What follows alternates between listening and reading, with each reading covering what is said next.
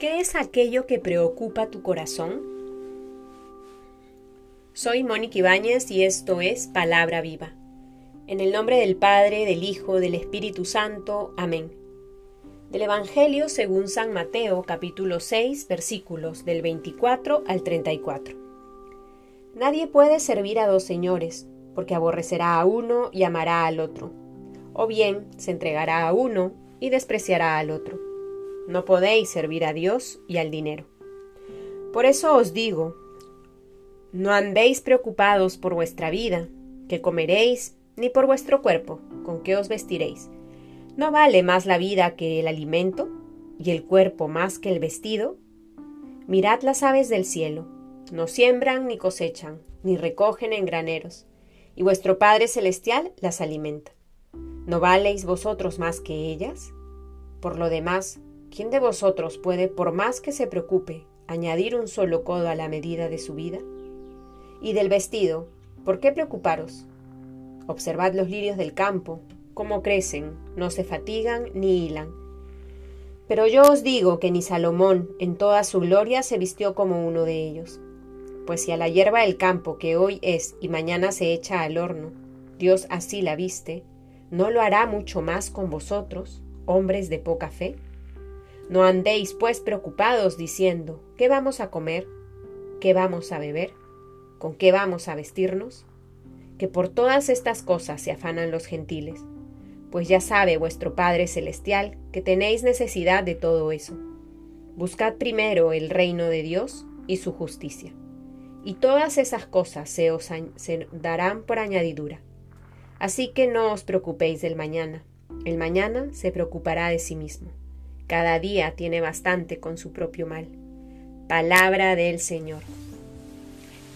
Queridos hermanos, vamos llegando al final de esta 11ª semana del tiempo ordinario y hemos concluido con estos versículos el capítulo 6 del Evangelio de Mateo. Y el Señor nos sigue hablando claro, de manera directa, de manera transparente, con autoridad. Y el día de hoy nos invita a no andar preocupados de manera exagerada por el mañana. Él mismo termina estos versos diciendo, no os preocupéis del mañana, el mañana se preocupará de sí mismo. Cada día tiene bastante con su propio mal. Creo que podemos, en estos tiempos, dar fe de esta afirmación que hace Jesús.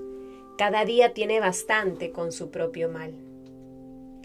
Escuchamos noticias dolorosas, escuchamos sufrimientos de unos, angustias de otros, preocupaciones van, preocupaciones vienen.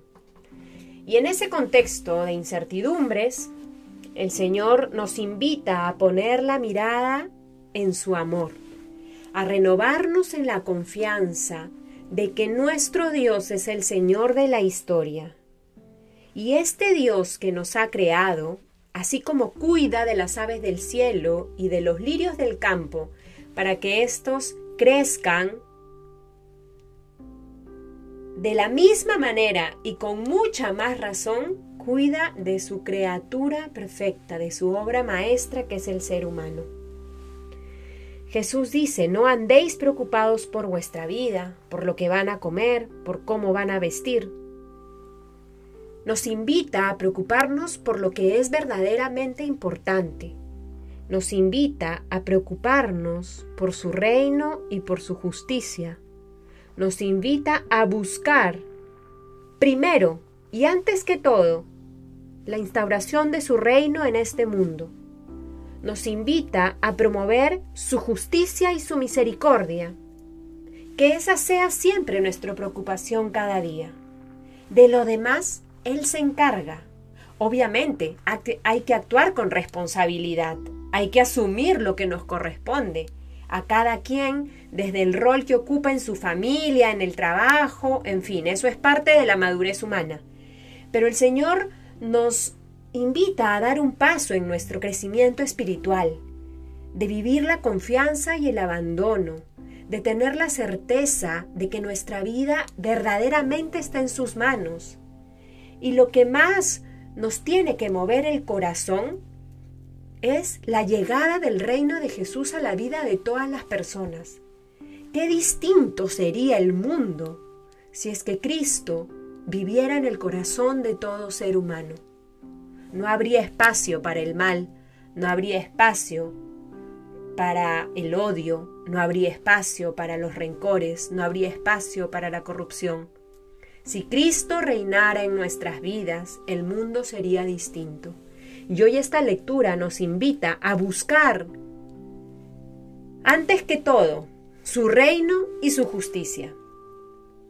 Que todas nuestras fuerzas puedan ser gastadas en el anuncio de su evangelio, para que el mundo sea todo de él. De lo demás se encarga el Señor. De lo demás, el Señor actúa a favor de la verdad, del bien, de la belleza. Que nuestra vida entonces pueda ser testimonio de este amor que Dios nos da a todos los hombres. Y que esta confianza que nosotros tenemos en Dios se pueda manifestar en ese abandono que hacemos de nuestra vida y de nuestras preocupaciones terrenas a sus manos.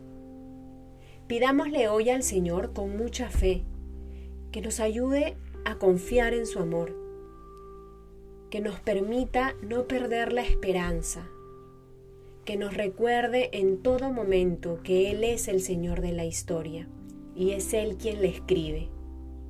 Él respeta la libertad de toda persona humana, pero es Él quien escribe la historia, y el bien siempre vence el mal.